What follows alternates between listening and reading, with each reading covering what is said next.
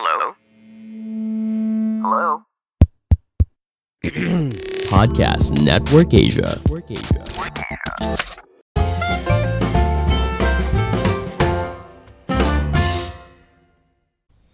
Halo semuanya, kembali lagi bersama saya Madianto. Kali ini kita akan membahas tentang prinsip agar keuangan baik dan aman. Bagi yang sudah memiliki penghasilan, baik itu dari kerja di kantor maupun dari usaha yang dijalankan, akan merasa bahwa diri kita bebas dalam menggunakan uang yang dimiliki untuk jalan-jalan, membeli barang-barang mewah atau yang diinginkan, dan lainnya. Hal ini dilakukan sebagai bentuk hadiah karena diri sudah bekerja keras. Perilaku seperti ini tidak baik untuk dilakukan, sebab hanya akan membuat keuangan menjadi lebih buruk. Apalagi kalau penghasilan yang didapatkan langsung habis begitu saja dalam beberapa hari. Bagaimana nanti untuk memenuhi kebutuhan hidup ketika sudah di tanggal tua? Maka dari itu bagi semua orang yang sudah punya penghasilan sangat penting untuk memiliki prinsip dalam mengelola uang dengan baik agar kondisi keuangan tetap baik dan aman Selain itu, kamu lebih mapan dari segi finansial dan selalu siap dengan segala kondisi dan juga masa depan. Lalu seperti apa prinsip yang harus dimiliki untuk setiap orang dalam mengelola keuangan agar kondisinya bisa tetap baik dan aman? Simak ulasannya berikut ini yang diambil dari Cermati. Yang pertama, mengatur anggaran atau budgeting. Kamu harus tahu prinsip budgeting dengan mengatur jumlah anggaran serta kebutuhan sehari-hari yang ada di dalamnya. Seringkali orang yang sudah memiliki penghasilan yang baik, namun masih bingung bagaimana mengatur penghasilannya, sehingga terkadang salah dalam membelanjakan. Hasilnya, belum di tanggal tua, tapi uang sudah habis. Untuk memulai mengatur anggaran, kamu harus memulai dengan membuat budget bulanan mulai dari kebutuhan pokok untuk sehari-hari, tagihan bulanan seperti listrik, air, cicilan, dan lainnya, tabungan, investasi dan dana darurat lainnya, serta uang yang dikhususkan untuk belanja barang keinginan.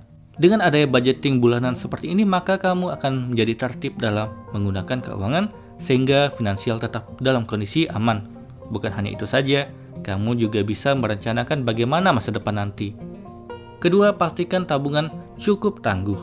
Selain rencana yang matang, kamu juga harus memastikan jumlah dana yang disiapkan untuk alokasi ke berbagai pos tabungan cukup tangguh baik itu untuk tabungan bulanan hingga dana darurat. Hal ini perlu disiapkan dengan matang, karena siapa pun tidak akan pernah tahu kapan hal buruk akan menimpa, seperti kendaraan rusak, sakit, dan kebutuhan dadakan lainnya. Kalau perlu, siapkan rekening yang dikhususkan untuk tabungan dana darurat. Dengan demikian, keuangannya lainnya akan tetap aman, sebab tidak akan terganggu karena ada dana darurat yang siap dipakai kalau diperlukan secara tiba-tiba. Ketiga, perhatikan pengeluaran dari riwayat belanja.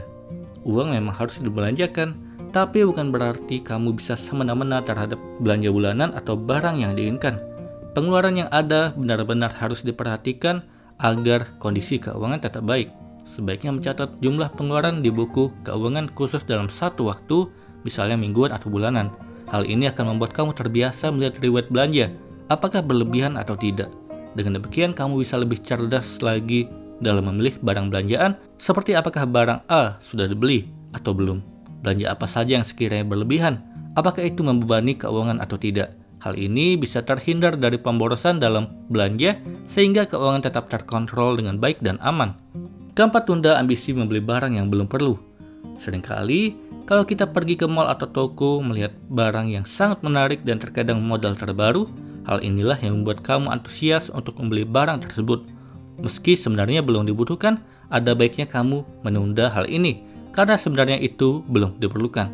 Bisa dibilang penjual memang memberi kondisi supaya pengunjung mau membeli barang mereka meski tidak ada niatan sebelumnya. Oleh karena itu, kamu harus bisa mengontrol keinginan dengan baik. Ingatlah bahwa ada kebutuhan penting lainnya yang harus dipenuhi.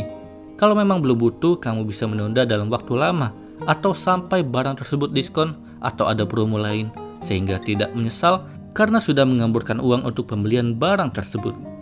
Kelima, hidup sederhana. Itu penting.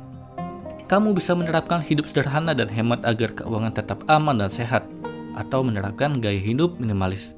Dengan merencanakan keuangan dan mengatur supaya hemat, pengeluaran bisa berkurang tanpa rasa keberatan. Banyak hal yang bisa kamu lakukan, misalnya dengan membiasakan diri, dengan membawa makan dari rumah, hemat listrik, dan membeli barang sesuai dengan fungsi dan kebutuhan serta belanja saat promo potongan harga sedang berlangsung.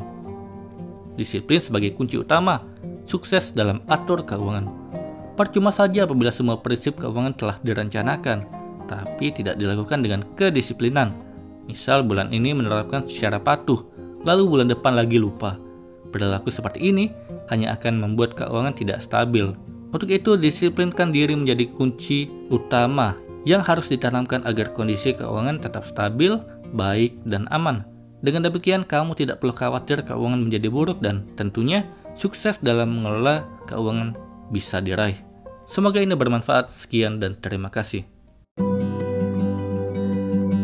Pandangan dan opini yang disampaikan oleh kreator podcast, host, dan tamu tidak mencerminkan kebijakan resmi dan bagian dari podcast Network Asia. Setiap konten yang disampaikan mereka di dalam podcast adalah opini mereka sendiri dan tidak bermaksud untuk merugikan agama, grup etnik, perkumpulan, organisasi, perusahaan, perorangan, atau siapa pun dan apa pun.